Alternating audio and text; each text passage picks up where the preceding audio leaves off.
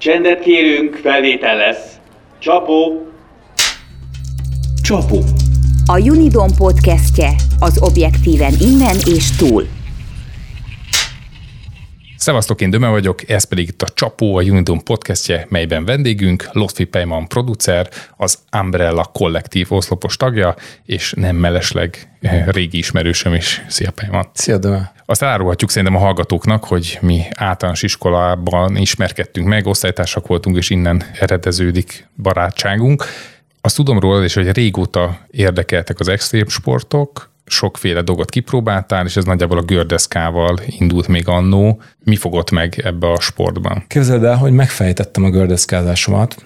Az úgy volt, hogy úszótábor, nyári úszótábor a Dagály fürdőben, tudod, ez a klasszikus, hogy parizeres szendvics bekészítve, zsömlében, és akkor nyáron ilyen nem bent alvos, de ilyen úszótáborba küldték a gyerekeket, és akkor a Dagályban voltunk, és rossz idő volt, betettek egy videókazin egy gördeszkás játékfilmet, egy hollywoodi játékfilmet, és akkor ez megmaradt bennem, és nagyon nagy nyomot hagyott bennem, de nem tudtam a se a címét, sehogy kiszerepel benne, semmit nem tudtam, és nem olyan rég eszembe jutott, és elkezdtem rászörcsölni, hogy milyen gördeszkás játékfilmek lehettek, és így a plotra rászörcsöltem meg, és, és kiderült, hogy a, a Josh Brolin játszott benne fiatalon gyerekszínészként, és egy ilyen, ilyen, tudod, ilyen gang, ilyen gördeszkes gang, olyan, mint a BMX banditák, csak egy, egy ilyen Ez az, amikor ilyen piros ruhába öltözött izé arcok voltak, vagy ennyire nincs minden Volt uh, pókhálós deszkafestés, meg akkor a versenyen a gonoszok beleszórtak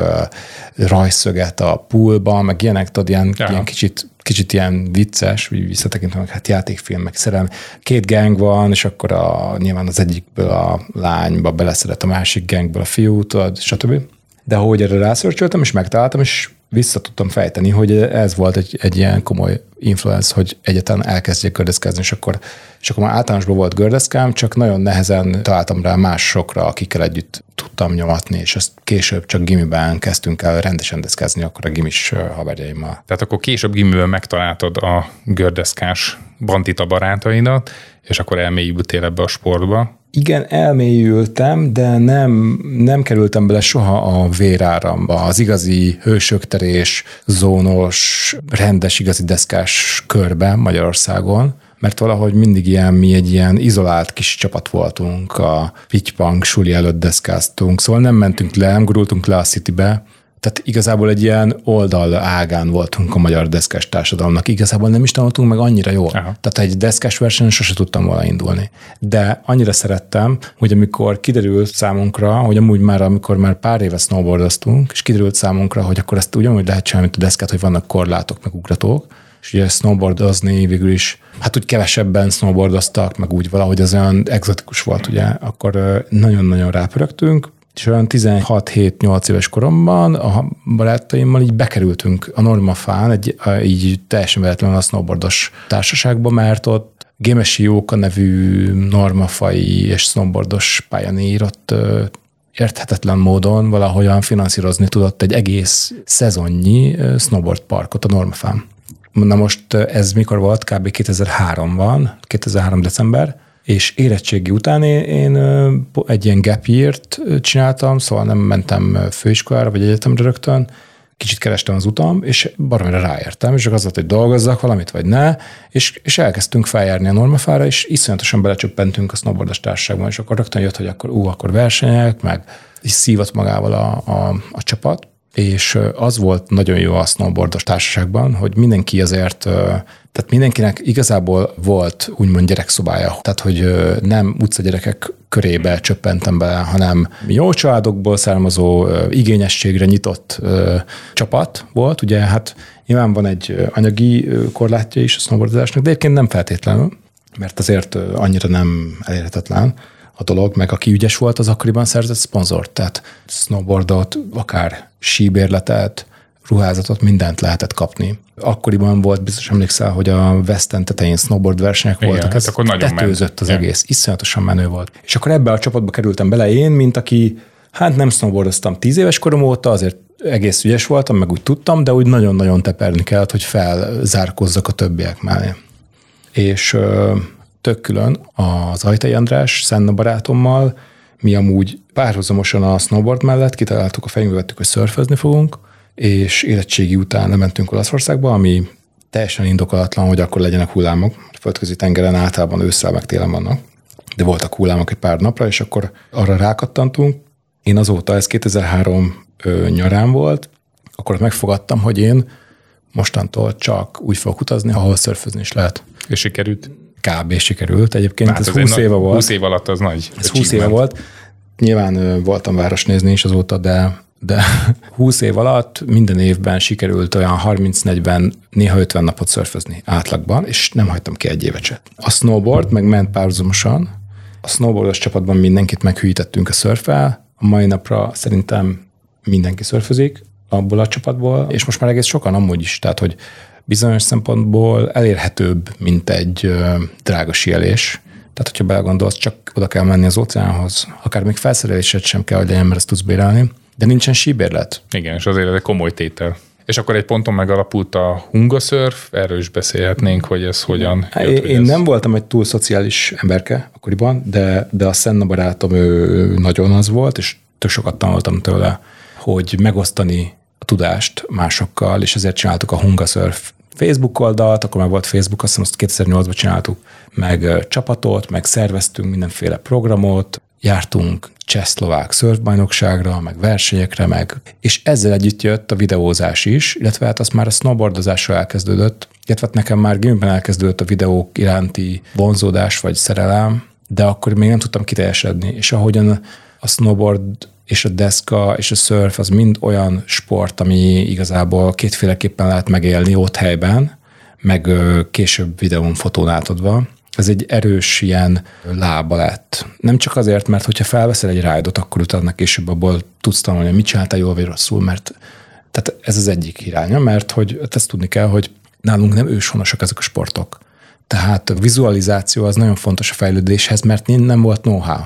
A snowboard csapatot azt úgy képzeld el, hogy soha nem volt akkoriban egy edző, aki azt mondta, hogy oké, okay, mit kell csinálni, hanem magunknak próbálkoztunk kitalálni, egymástól lopni, trükköket tanulni, ilyen nyári táborok Gletscheren volt az, amikor ott találkozhatunk egyetem más országbeli snowboardosokkal, és akkor ott néztük, hogy mit kell csinálni. Volt olyan, hogy elmentünk világbajnokságra, junior VB-re, és félcső kategória volt, és mi még előtte soha nem csúsztunk félcsőben. Ez 2005-ben volt.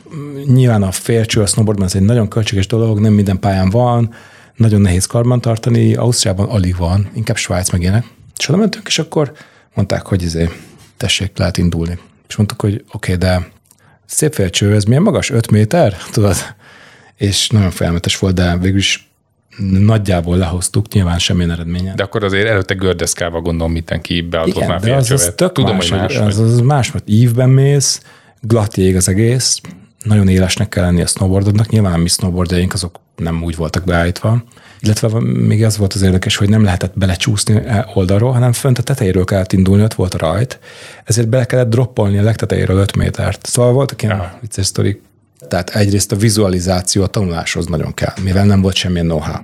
Ez mind a snowboardban, mind a surfben tök igaz. És a másik, hogy mindig is az ember meg akarja mutatni magát, tehát például ezek a sportok nem úgy jók, hogyha valakivel űzöd, és akkor látja a rájdodat, hú, de jó, megnézi az enyémet, én megnézem az övét, illetve ha már megy valamennyire, akkor ezt szívesen meg is osztod, és ezért vannak snowboard videók, szörfes videók, és mi mindig is akartunk ilyen videókat csinálni, és én nagyon akaratos és nagyon maximalista és nagyon mikromenedzselő emberként én ezt nagyon hamar így a kezembe kaparintottam, hogy akkor én csinálom a videót. Nem is a felvétel izgatott, hogy én felvegyem, hanem mindig valaki fel felvetettem, összeszerveztem, hogy legyen videós, felvegye, és aztán megvágtam a vágó pulton, éltem ki magamat, és ott rendeztem meg tulajdonképpen. Ez, ezek nem olyan bonyolult videók, szóval azt képzeld el, hogy történet van benne.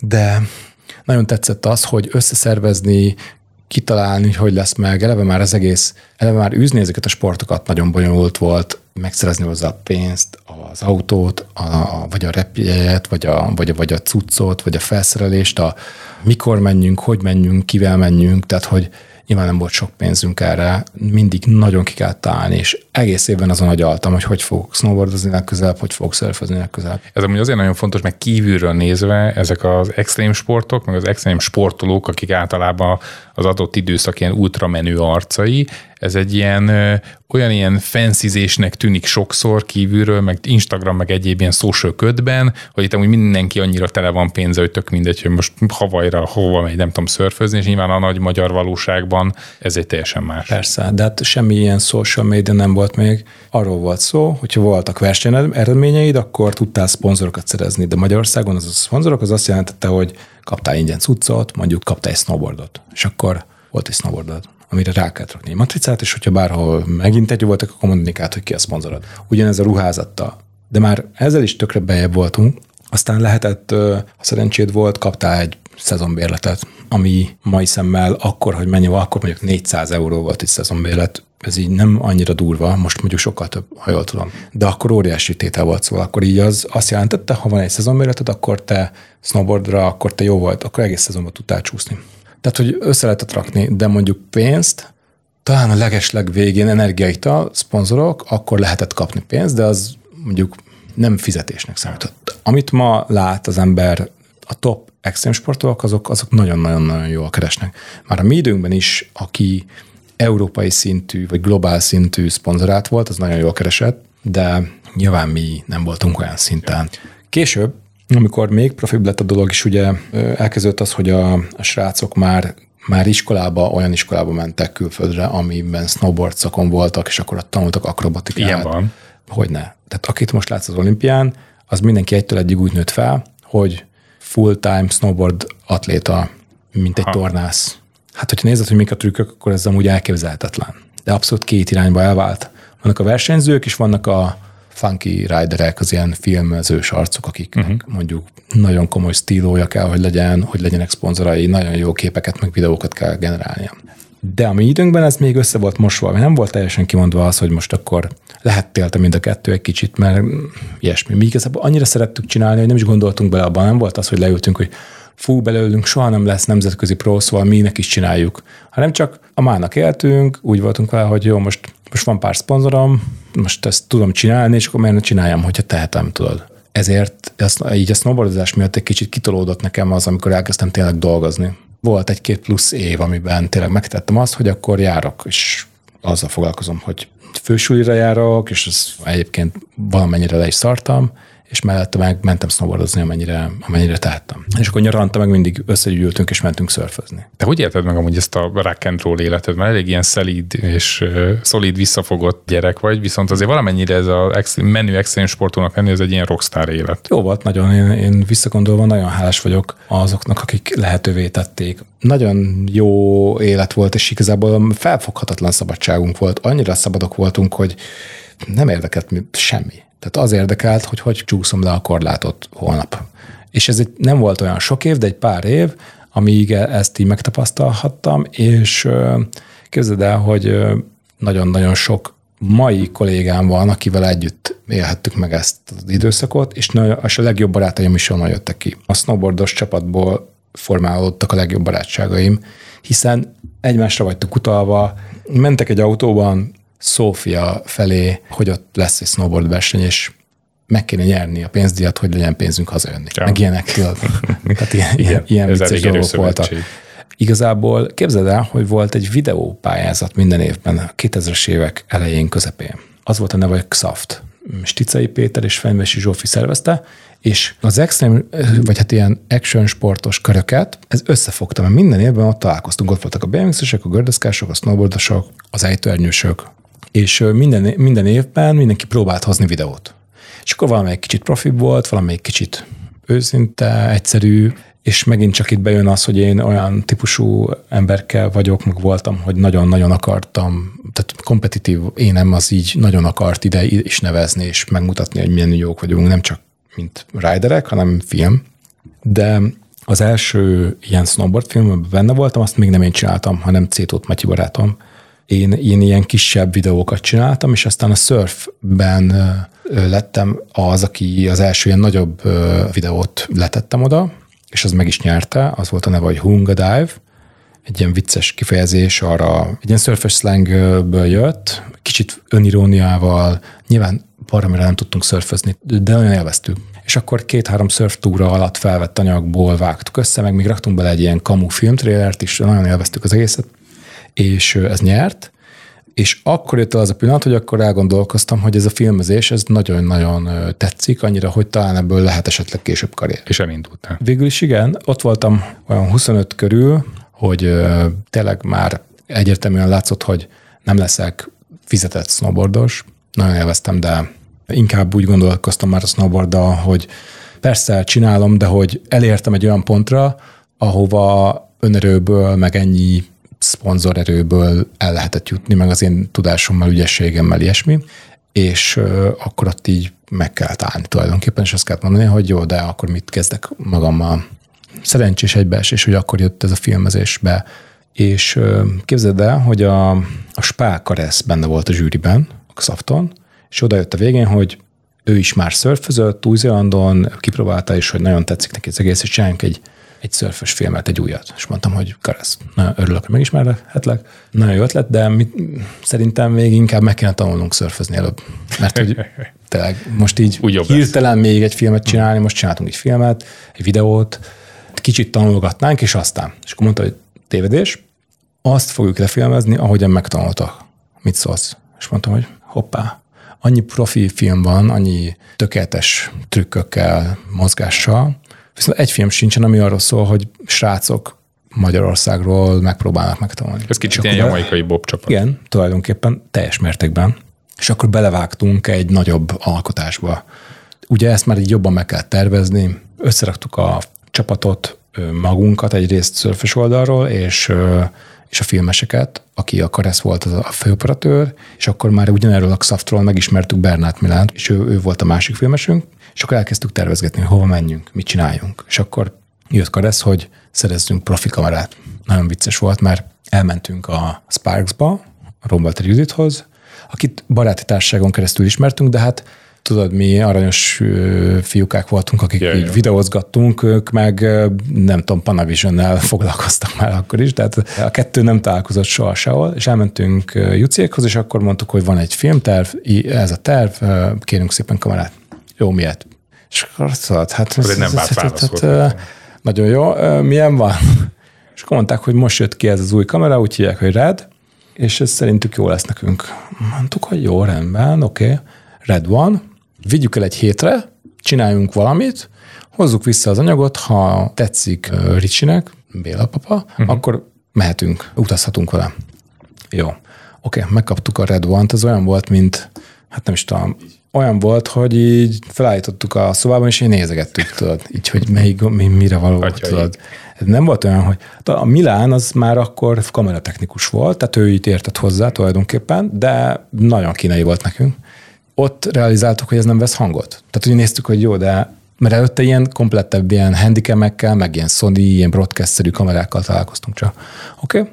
És akkor jöttünk, mentünk a Red One-nal, felvettünk egy csomó olyan életképet, ami egy ilyen doksis jellegű filmnek a magyar részéhez illene, de voltunk a Palatinus strandon vele, kicsit a hullámmedencében, meg így körbejártuk a témát, és képzeld el, hogy jó, oké, akkor megvan az anyag, akkor most ki kéne exportálni, vagy valami, de akkoriban a laptopok nem tudták kezelni a Rednek a fájait, tehát így az volt, hogy oké, okay, ott megrekedtünk. És akkor elmentünk egy, egy stúdióba, akik, akik foglalkoztak ilyen, nem, nem volt egy pozitív élmény, szóval nem mondanám, hogy ki, akkor mondtuk, hogy akkor létszi ezt, meg ezt, meg ezt a snittet egy DVD-re írjat ki.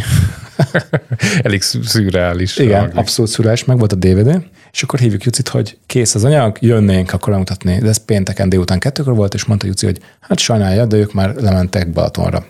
Ó, akkor mi legyen? És mondtuk, hogy jó, és ha lejönnénk, tudod?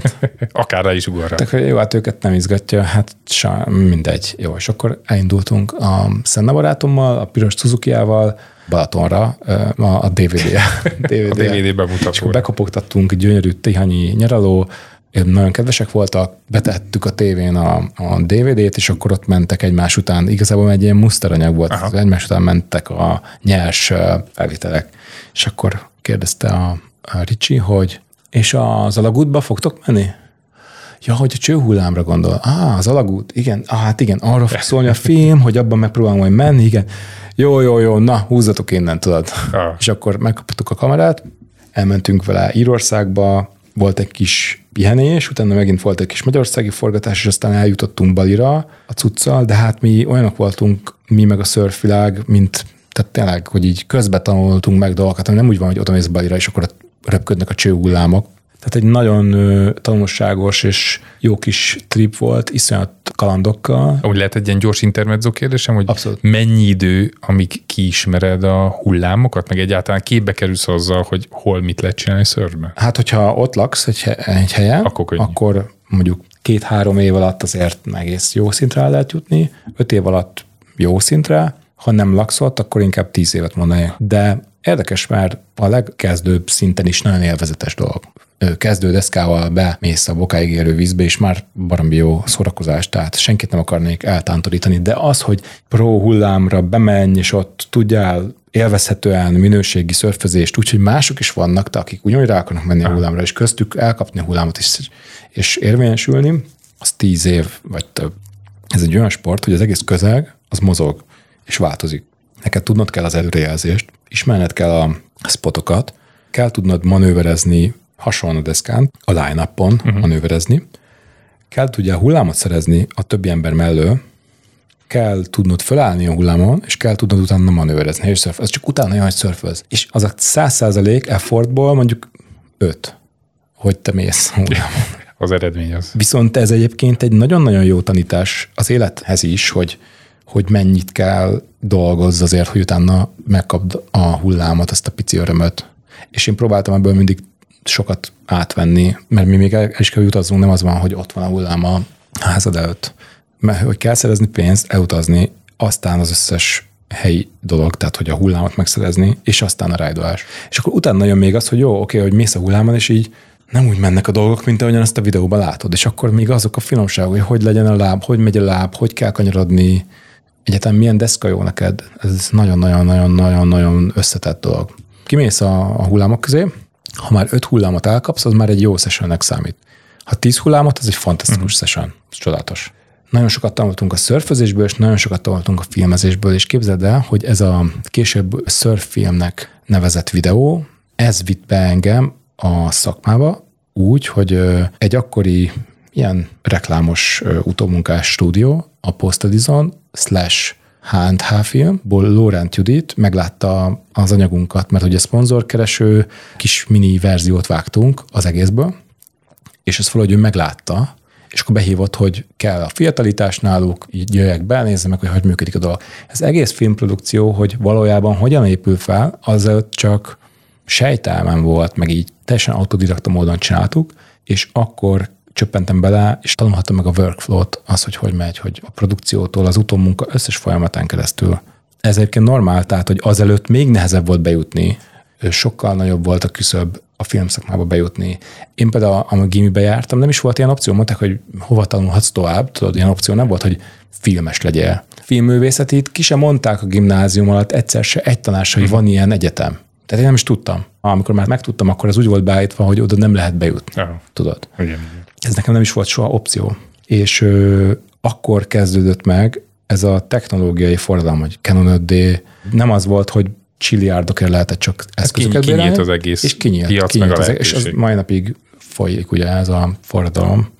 Na és ekkor kerültem be a H&H filmbe, tulajdonképpen ott tanultam meg a workflow-t, és, és csinyát, binyát a dolgoknak. És akkor még azt sem tudtam, hogy én mi akarok lenni rendezővágó, vagy producer, azt, azt fogalmam se volt. És pont erre a redes korszakra visszatérve, nekem az egyik meghatározó ilyen filmes élményem veled kapcsolatban, amikor rájöttem, hogy hú, hát itt a Pejman azért komoly dolgokat tud csinálni. Volt valamilyen végboard pályás filmet, Ja, vagy igen, videót. igen. Én először akkor eszméltem rá, hogy hú, hát ez a Pepe nem szarra gurigázik. Igen, az, azt hiszem, hogy talán az egyik energiaitalnak csináltuk. Hát igazából volt egy ilyen átmeneti időszak, amikor már beleláttam a folyamatokba a filmprodukciós cégen keresztül, de még jöttek egy-két ilyen videós-szerű megkeresések ezekben a snowboardos körökből, így a, a szponzorokon keresztül, és akkor csináltunk.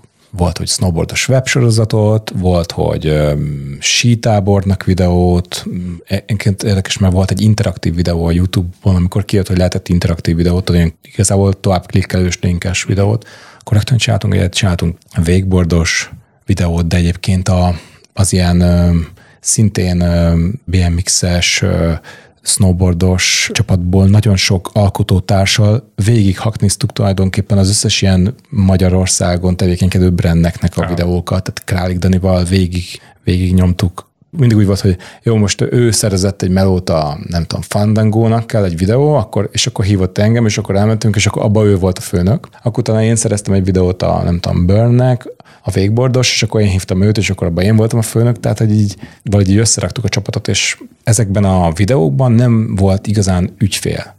Tehát nem volt semmilyen kritérium, hogy milyen legyen, és ezért ki tudtuk volna valami nagyon fasz eredmény Aha, legyen, és srácok Itt van, nem tudom, valami nagyon kevés pénz, valami jót csináltok. Ez a végbordos videó is ilyen volt egyébként. Szerintem voltak benne nagyon jó elemek, nyilván lehetett volna még kicsit több forgatáson abból, lehetett volna még, még, még jobbra, de volt benne egy-két tök jó megoldás. Hogyan lesz valakiből producer? Valahogy így, hogy kell egy ilyen általános szeretet a film felé. Fontos, hogy mindent akar csinálni, értened kell a rendezéshez, az operatőrködéshez, a technikához, értened kell az emberekhez, kell tudnod irányítani az embereket, csapatvezetőnek kell legyél, és az utómunkához is. Tehát, hogyha bárki kiesik a csapatból, oda kell tudnod állni, hogy jó, akkor kvázi te megcsinálod. Talán az operatőr az, ami kevés producer tudna odaállni, hogy akkor na. De ha, ha stroke kap a rendező, akkor be kell tudni fejezned a napot. Én mindig úgy gondolkoztam az egész filmezésről, hogy hogy minden egyes részét maximálisan értened kell, és akkor vagy jó producer, mert akkor, akkor tudod a legjobb alvállalkozókat kiválasztani, és olyan vagy, mint egy karmester, ilyen láthatatlan stringeken így irányítod a csapatot, és olyan, mintha te csinálnál mindent egy kicsit. És iszonyat érzés, hogyha behozol egy jó rendezőt, aki beválik, az olyan elismerés, pedig nem is neked kell rendezned. Ha behozol egy, egy jó art directort, behozol egy jó bármelyik alvállalkozót, és beválik, és is jó lesz a cucc, az nagyon jó érzés. Nekem ez már szinte túl idillikusan hangzik. Mennyire általános amúgy, hogy a hazai piacon a producerek ennyire szertágazó tudással rendelkeznek? Szerintem ez nagyon fontos. Meg lehet csinálni anélkül is, hogy életedben láss egy kamerát, vagy vágjál bármit, vagy rendez bármit. Tehát ez, ez olyan, mint hogy van olyan producer, aki nem szereti a munkáját. Biztos van, de az lenne jó, hogyha ha szeretné mindenki. Az lenne jó, hogyha mindenkinek lenne saját projektje, love projektje, tudod. Igazán a love projekteken keresztül tanulsz bele a dologba. Ez olyan, mint egy, egy operatőr, hogyha kijön a, az egyetemről, akkor lehet, hogy nem jobb, mint valaki, aki végigjárta azt, hogy kameratechnikus, fókuszpúler, stb. Lehet, hogy ez nem lehet így általánosan kimondani, de azt gondolom, hogy hogy egy jó producernek tényleg mindenhez értenie kell kicsit, és minden olyan tudás, amit bele tud hozni, az előny. Csomószor van, hogy indirekt módon beleszólok, irányítom a projektet. Első körben már az árajánlatnál, már a pitchnél befolyásolod a végterméket, utána a stábbal, amit összeállítasz, és leginkább a rendezővel, és aztán vele való egyeztetés során rengeteg pici ráhatásod van a végtermékre. Van előképzettséged, az előny, hogyha tudsz rendezni, vágni, bármi. Hogyha átfogó tudásod van a minden részletéről a filmprodukciónak, akkor jobb döntéseket tudsz hozni. Szerintem ez a legfontosabb. A HNH filmnél vele kóstolhattam még a régi világba, és találkozhattam egy-két régi nagy komoly rendezővel és operatőrrel. Forgattunk Ragály Elemérre, Gulyás Buda, Szabó Gábor, Vecsi, ugye Vecsenyes János, ő vele mostanság is szoktunk forgatni, de akkor már találkoztam vele, és később, amikor onnan elmentem, nagyon sok évig nem lehetett részem ilyen, ilyen nívós alkotótársakkal való közös projektekben. Tehát ez egy nagyon jó alap volt és egy csomó barátom, aki szintén a filmszakmában kötött ki, nekik ez kimaradt. És én nagyon szerencsésnek éreztem magam mindig, hogy még igen, még PA voltam, vagy így tudod, ilyen junior, akit így, mit olyan nagyon vicces sztorik voltak, volt, hogy odaállítottak, hogy akkor legyen fénydublőr, meg nyomjam a zenét, meg tudod, CD-s magnóról, meg szóval, hogy így, így kaptam az alázást rendesen, de tökre élveztem, szóval úgy voltam vele, hogy jó, ezt most bele kell tenni. Ez egy ilyen hierarchikus rendszer, nem baj, hogy én vagyok a leg, legalján, oda megyek a forgatásra, soha nem kések el, mindig felkelek, leghamarabb ott vagyok, nyitom az ajtót, és aztán 18 óra múlva zárom az ajtót. És nagyon sokat tanultam, még olyasmit is tudtam tanulni, az nagyon-nagyon-nagyon elraktároztam ezeket a tanulságokat, hogy mit máshogy csinálnék. Kifizetésekkel kapcsolatban, a vállalkozókkal való viszonyjal kapcsolatban, nem csak a saját, hanem már úgy a más hibájából is tanulni, amit magam körül látok.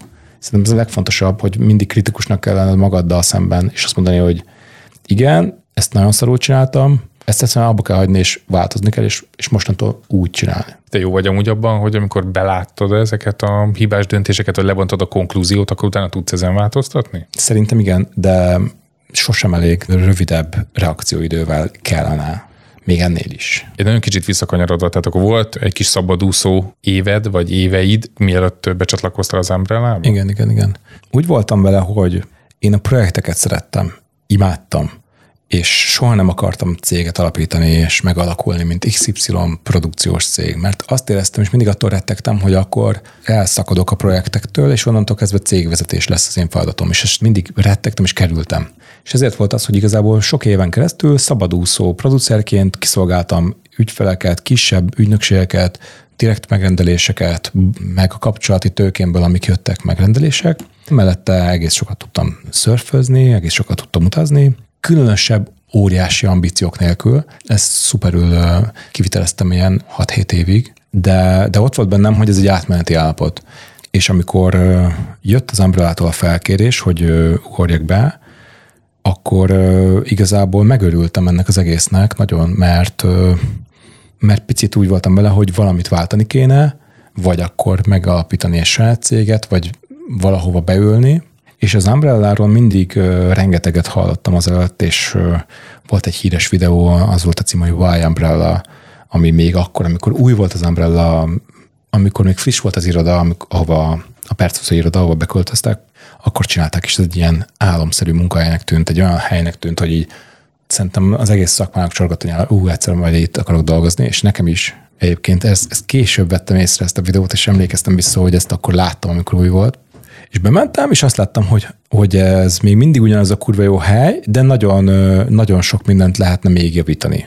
És ez egy kihívás is volt, hogy azt mondani magamnak, hogy totál új szerep, mert ilyen még nem volt, hogy egy nagyobb produkciós cégben én producer legyek, vagy utána egyébként egy, egy fél év eltelt, mire én lettem a produkciós vezető.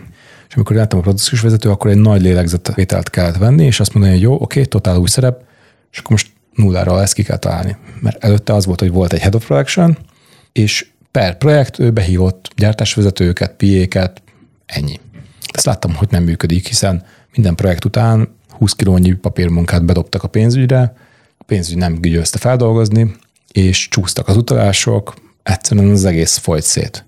Láttam, hogy itt fel kell építeni belső csapatot saját gyártásvezetővel, később saját producerekkel, saját piékkel.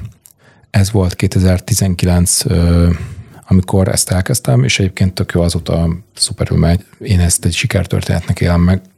Újra alakítottuk a, az egészet, hogy hogyan gyárt az Umbrella, és hát túl vagyunk igazából négy éven, és elég komoly forgalmat generáltunk négy év alatt, és azt kell, hogy mondjam, hogy előtte volt egy kicsit egy ilyen átjáróház hangulat, és most ezt azért nagyon bestabilizáltuk, szóval fix csapat negyedik éve. Ez viszont azért kell befogadás és bizalom a vezetés részéről is, hogyha ennyire szabad kezet adnak abban egy kvázi nem régóta ott dolgozó embernek, hogy a rendszert az kitalálja és fölépítse. Az Umbrella is egy olyan produkciós cég volt akkoriban, ami sok változáson ment keresztül, és egyébként ebben hihetetlenül jók voltak mindig, hogy próbáltak újítani. Az innováció az mindig is az Umbrella DNS-ébe benne volt. Ez nekik egyáltalán nem volt egy veszélyes ugrás.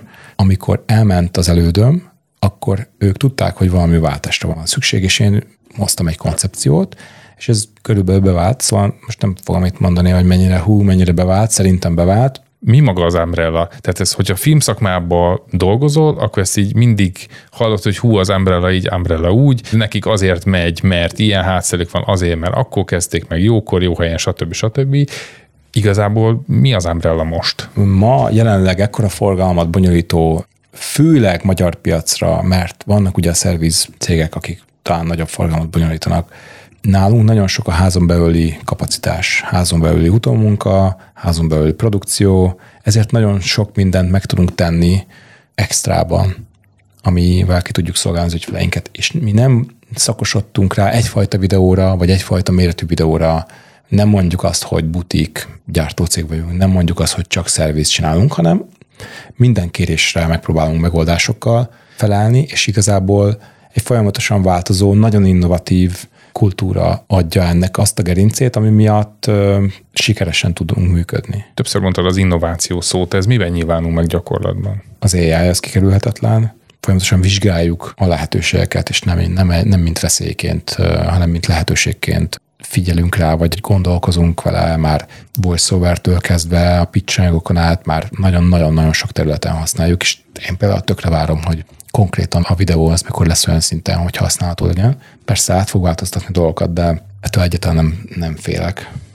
Az innováció az a saját rendszerek, belső rendszerek kialakításában nyilvánul meg, illetve folyamatosan figyeljük a trendeket, hogy mit vegyünk meg, milyen kamerát vegyünk esetleg, hogyha Nyilván inkább az ilyen középkategóriás max kameráról van szó, mert a nagyobb projektekhez ugye természetesen rentálcégekkel dolgozunk, vagy esetleg milyen egyéb device-t vagy esetleg milyen új titulus merüljön fel, és ebben nem adunk magunknak határokat. Tehát akár mikor kiderül, hogy kell egy új ember, egy új, új, pozícióra. új pozíció, akkor, akkor azonnal reagálunk. Mi az, amit föntartotok? Tehát most szóba került a kamera, tehát hogy mi az, amit ti házon belül meg tudtok oldani egész pontosan? Van egy nagyon szuper stúdiónk, amiben tök sokat forgatunk, és pont annyi eszközünk, hogy a Love projektek, klippek, próbafelvételek meg tudjanak történni házon belül, anélkül, hogy mondjuk macerás lenne oda, oda cipelni eszközt, meg ilyesmi. A hanguton munkán kívül az összes utómunka funkciót lefedjük. Fantasztikus 3D-seink, VFX-eseink vannak, a vágóosztály hihetetlenül fejlett, van kifejezetten helyszíni vágónk, akit viszünk mindig a forgatásra. Ezek mind olyan extra dolgok tudnak lenni, ami nem biztos, hogy mindenkinél rendelkezésre áll. Nagyon sokat tudunk előre dolgozni, pitch anyagokat, meg tendereket úgy akár megnyerni, hogy mi előre dolgoztunk egy animációval, egy logóval, egy akár egy külön kis mini forgatással ez egy nagyon nagy erősség, azt gondolom. Nálatok milyen arányban vagy, hogy mit látsz így összpiac szempontjából, hogy a, az animált, VFX-es vagy utómunkában generált tartalom versus a kamerával rögzített valós kép, az milyen arányban van? Pusztán forgalmat nézünk, akkor szerintem 60-40, de lehet, hogy 50-50 százalék a forgatott és a csak utómunka. Én nyilván a forgatottat preferálom, de hogyha az az ügyfélkérés, akkor semmi probléma. Egy infografikus videó simán lehet két D-ben stock videóktól sem rettenünk el, tehát az is egy szép műfaj. Hát azt gondolom, hogy picit talán a forgatott még mindig több. Maximum akkor ezen az AI-os történetek még lehet, hogy egy kicsit majd módosítanak a jövőben. Igazából nagyon kíváncsi vagyok, hogy, hogy mi lesz ebből. Lehet, hogy izék leszünk ilyen prompt artistok hamarosan. Általánosságban milyen megrendelők, mekkora méretű, milyen márkák, és hogyan keresnek meg titeket? Elsősorban a reklámügynökségek, az ügyfeleink, magyarországi reklámügynökségek. Nagyon sok van, aki esetileg keres meg minket, nagyon sok van, akivel szinte partnerkapcsolatban vagyunk, tehát hogy rendszeresen, vagy akár van olyan, akivel szinte csak velünk. Kizárólagosságról nem beszélünk sehol. Hát ez nem is divat Itt a jó munka az, ami hozza a következőt. Illetve nagyon sokat dolgozunk külföldre, külföldre egészen szertágazó féleképpen lehet dolgozni, lehet dolgozni direktbe cégeknek, lehet dolgozni külföldi ügynökségeknek, lehet dolgozni külföldi produkciós cégeknek. Most az idén a legnagyobb munkánk az úgy jött be, hogy egy külföldi, egy angol produkciós cég keresett meg minket, hogy segítség, ők ezt nem tudják megcsinálni Angliában sehogy, itt Magyarországon meg lehet csinálni az utómunkával együtt. És akkor mondtuk, hogy ha nézzük csak a storyboardot, elég komoly storyboardot hoztak, gyorsan kellett válaszolni. Azt hiszem volt egy napunk válaszolni. Mondtuk, hogy meg lehet csinálni. Tényleg meg lehetett, mert már kész is a sztori, ez a, a Kraken Roomnak készült végül is a produkció. És hihetetlen egyébként, hogy Magyarország mennyire fejlett nálunk az industry, és még mindig nagyon jók az árak.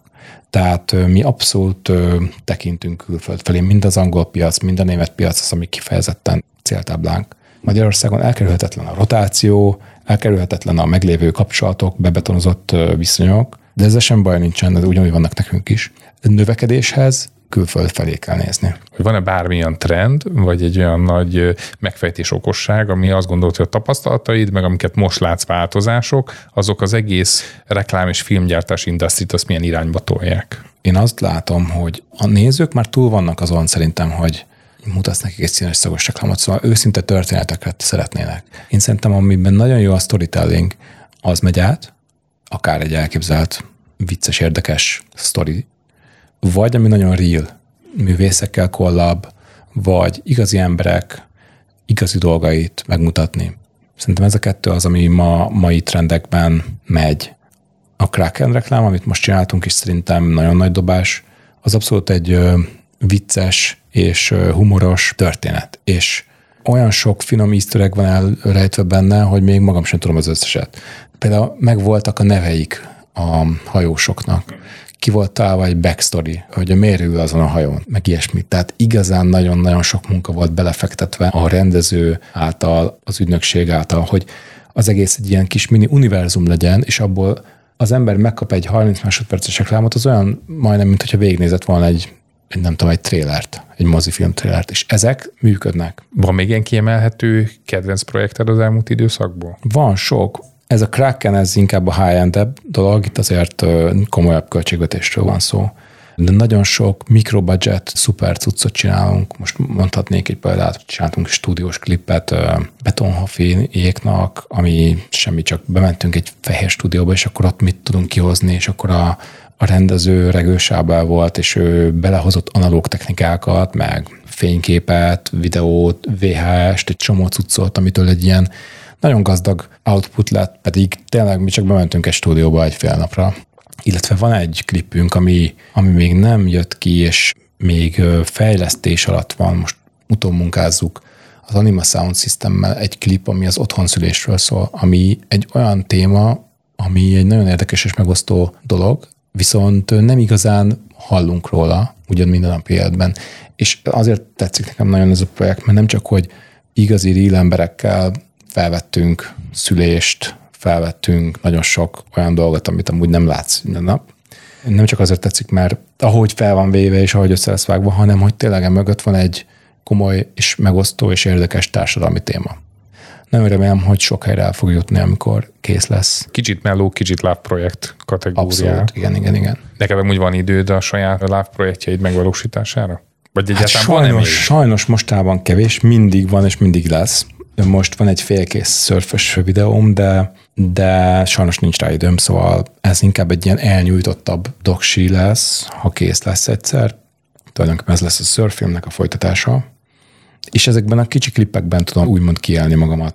Illetve igazából én ki tudom élni magamat az összes Penny Market reklámban is nagyon jól érzem magam, ha, ha jó a végtermék. És olyan nincsen, hogy mondjuk benne vagy egy forgatásban, produceri státuszban, de egyszerűen így megőrülsz, hogy te most annyira megragadnád azt a kamerát, és most ezt így szeretnéd fölvenni, és hogy de rossz. Kezded el, hogy én kamerát fogni, azt szeretek ma legkevésbé. Tehát, mint operatőr, hát rossz vagyok, mert kezemben van a kamera, de én kinézek mögül és nézem, hogy mi történik, és ezért nem látom, hogy mit veszek fel, és ezért rosszul veszem fel. Rendezni nagyon szeretek, idén sikerült egy kis kontentet rendezzek, nagyon, nagyon élveztem, de hihetetlenül fárasztó volt, szóval mindenkinek javaslom, aki gyárt, hogy néha egyszer próbáljunk ki egy másik szerepkörbe magát, mert a képzeld az volt, hogy rendeztem ezt a kis mini reklámot, és nem tudtam aludni, hogy annyira megmozgatott, hogy még mit tegyek bele, még mi, hogy fog összeállni a sztori, mit felejtek el, stb., hogy lesz jó. Próbáltam nem koncentrálni a gyártás részre egyáltalán, a rendezés az sokkal-sokkal többet kivet belőlem. Lehet, hogy ezt meg lehet szokni, biztos meg lehet szokni, de hogy egy ügyfél komment és szíven ütött jobban, mert, mert ha producer vagy, akkor jön egy ügyfél komment, akkor oké, okay, ez a feladat, jó, csinálod. De mint rendező, akkor a te saját ötleteidet sérti meg a komment, tudod, Igen, sokkal, nehezebb, sokkal nehezebb kezelni de nagyon örültem, hogy ezt megcsinálhattam, és tök jó gyakorlás volt, és utána mondtam is egy-két rendezőnek, hogy figyelj, részvétem. Tehát, hogy így tökre meg, sokkal jobban megértettem, hogy, hogy mi, mit akar, és hogy Meg a reakciókat utána. Igen. Tehát nagyon nehéz, ügyfélkommentek, vagy hogyha valamit módosítani kell, az tényleg néha ilyen nagyon magára veszi az ember, és nagyon fáj. Nagyon nehéz volt. 120 ot követel belőled, ha rendezel. Tehát át kell szellemű azzá a projekté. És én nem is nagyon gondolkozom, hogy lehet így párhuzamosan több projektet csinálni, nagyon nehéz. És mi a helyzet a nagyobb megrendelők, reklámanyagok, ezek hogy, hogy nem égetnek ki egy kicsit is, mert most mondtad, hogy például egy penny market reklámot is ugyanannyira tudsz élvezni, nagy beleadással és átéléssel tudsz viseltetni. Mint producer, ugye, ugye beszéltünk ezekről a célokról, kell az, hogy jó legyen a véget produktum, az ügyfél elégedettség, legyen nyilván profit, a vállalkozók és a saját embereid elégedettek legyenek. Ebből az ötből mindig valami egy kicsit sérül. A legrosszabb az az, hogyha a végeproduktum sérül, de vannak olyan projektek, hogy basszus, ők ilyet akarnak, és akkor alá kell vetned magad, és akkor azt kell a legjobban megcsinálni, hogyha ez nagyon szarul hangzik, de hogyha szart akarnak, akkor a legjobb szart kell prezentálni nekik. És figyelj, vannak olyan konceptek néha, amit így emberi észre nem lehet felfogni, hogy ez miért lesz jó, de mivel nem a te feladatod, ezért alá kell vetned magad annak, hogy akkor ez a sztori, ez a koncept így jó lesz. És akkor így kell a legjobbat megcsinálni. Tehát, hogy biztos, nem, nem tudom, én például sosem nézek tévét, csak maximum érdekességből, de ha nézel tévét, azért van egy-két reklám, ami kinyitja a bicskát a zsebedben, viszont mindig belegondolok, hogy mennyire zseniális, hogy az a, a legrosszabb reklám maradt meg benned. Tudod, szóval, hogy így simán lehet, hogy ezt direkt azért, azért csinálták ennyire rettentően rosszra, hogy megmaradjon az emberben van a sztoria egy reklámnak, és akkor még rengeteg más sikerélményet tud benne lenni. Tud benne a sikerélményed lenni az, hogy milyen szép a kép, vagy hogy milyen jó a zene, vagy hogy mennyire frappáns az egész, mennyire klapol, mennyire jó a ritmusa. Meg tud benne olyan sikerélményed is lenni, hogy milyen jó volt a forgatás, és hogy mondjuk ott az forgatáson az ügyfél jól érezte magát, vagy a stáb jól érezte magát, és igazából, hogy mondjuk hamar végeztünk, vagy mit tudom én. Tehát rengeteg, rengeteg apró sikerélményet tud benne lenni, mint producer. Sokkal szerteágazóbb a sikerélményeidnek a, az opciója, mint ha csak rendező vagy. Amúgy a producerkedést azt lehet tanulni? Persze van, tehát a, van a filmművészetén is azt hiszem gyártásszervezés, azt hiszem az a neve. Ilyenkor most azt kéne mondanom, hogy nem, ez csak az élet során tudsz betanulni, de persze meg lehet tanulni, tök más a játékfilm, teljesen más, hogy kell árajánlatot készíteni, teljesen más, hogy számolsz a költségekkel, a stábbal, azért azt hozzá kell tenni, hogy én sose csináltam ilyen formátumot, akár kisjátékfilm, akár nagyjátékfilm. A leghosszabb forgatásunk az nekünk ilyen 4-5-6 nap maximum. De gondolj be, amikor 30 napig forgatsz, vagy két hónapig. A másik, hogy amikor nálunk igazából van megrendelő, az fizet, és azért cserében mi dolgozunk. Nem az van, hogy én megyek és próbálok szerezni finanszírozást. Tehát ez egy másfajta producer, ez nem olyan producer, hogy bemegyek a filmintézetbe, és akkor pályázok pénzre. A nem szakmabeliek azt gondolják biztos, hogy a producer az megy is szerzi a pénzt. Végül is igen, de jön egy megrendelő, annak készítek egy árajánlatot, és akkor azt vagy elfogadja, vagy nem. Úgy, én úgy szerzek pénzt. Azért ez más. Te jó voltál matekból? Először nem, és aztán később igen, tehát az ilyen iskolai matek, azt nagyon, nagyon rossz voltam érettségig, és aztán később a főiskolán jöttem rá, hogy hát ez tök könnyű. Igazából csak csak ezt a formulát kell tudni, és így megy. Most már jobb vagyok, igen, abszolút. Eszembe jutott még egy személyes kérdés. Neked a tesóid, előadó művészek, mindenki nagyon aktív és nagyon önmegvalósító. Mennyire volt benned, illetve mennyire van köztetek esetleg egy ilyen versengés, ki tud jobbat alkotni? Szóval ez egy elég ilyen kompetitív testvérkapcsolatnak tűnik nekem, mert mindenki nagyon akar valamit. Kire gondolsz, az Ázsira? Akár az rá is. Igen, igen. Hát kompetitív egyáltalán nincsen igazából. A... Nem, a kompetitív az rossz szó volt. Tehát, hogy az, hogy ki lett ezt talán jelenteni, hogy ez nálatok családon belül ez inspiráló? Hát a, a Perzsa nagypapám, ő művész volt, a nagymamám is tulajdonképpen, szóval gondolom ezt örökölhettük egy kicsit, mindannyiunk vonzódik valamilyen fajta alkotás felé. Én mindig a videó vagy a képalkotás felé vonzottam, a kisebbik tesóm Ázsánk, ő mindig zene felé vonzódott, a középső tesónk csak hobbi szinten, unokatestvéreim között vannak zenészek, ugye még hát több is igazából. Tehát gondolom ez, ez ide eredezik vissza, de sose volt ilyen, hogy hú, most kijöttél egy jó zenével, akkor én kijövök egy jobb videóval. Ja. Inkább segítettük egymást, például én csomószor kértem zenéket a videók alá, és csomószor volt, hogy segítettem mondjuk ilyen klipszerű kérdésekben a tesómnak. Tehát ilyen kooperatív módon erősítettük egymást, nem ilyen versengős módon, hogy akkor én kijövök még jobb dologgal. A saját projekten kívül, amit most mondtad, hogy a surf filmet folytatod, vagy fogod folytatni, tényleg ez egy ilyen folyamat, hogy forgat. Van még olyan anyag, meg film, amit én nagyon meg szeretnél csinálni? Fú, amióta a családom van és gyerekeim, azóta azért nagyon-nagyon meg kell válogassam a, a projekteket, tehát nem tudok mindenbe beleugrani. Korábban úgy éltem, hogy bármi jött, abba beleugrottam rögtön. Most nagyon-nagyon sok dolgot, ötletet kell vissza mondjak, visszafogjak. Ja. És teljesen sokkal tudatosabban kell éljek mind a munkában, mind a hobbiaimban. Egyszerűen fel kell építenem ilyen kis mini stratégiákat, hogy mire lesz időm a következő fél évben. De egyébként ez tök jó, nagyon élvezem abból a szempontból, hogy így tudatosabb lettem. És ezért nincs most több a polcon olyan forgatókönyv akár, vagy vagy love projekt, ami, ami így nagyon porosodik. Van egy-kettő, de, de hogy így sorjában veszem ezeket. Biztos, hogy szeretnék majd egyszer csinálni nagy filmet, és biztos, hogy valamilyen independent finanszírozással.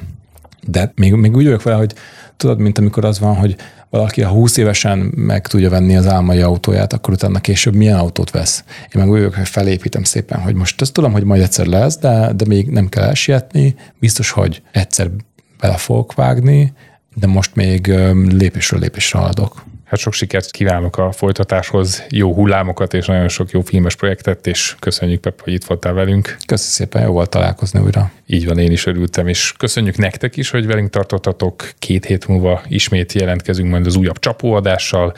Kövessetek minket, lájkoljatok, értékeljetek a különböző podcast felületeken. Találkozunk legközelebb is. Sziasztok!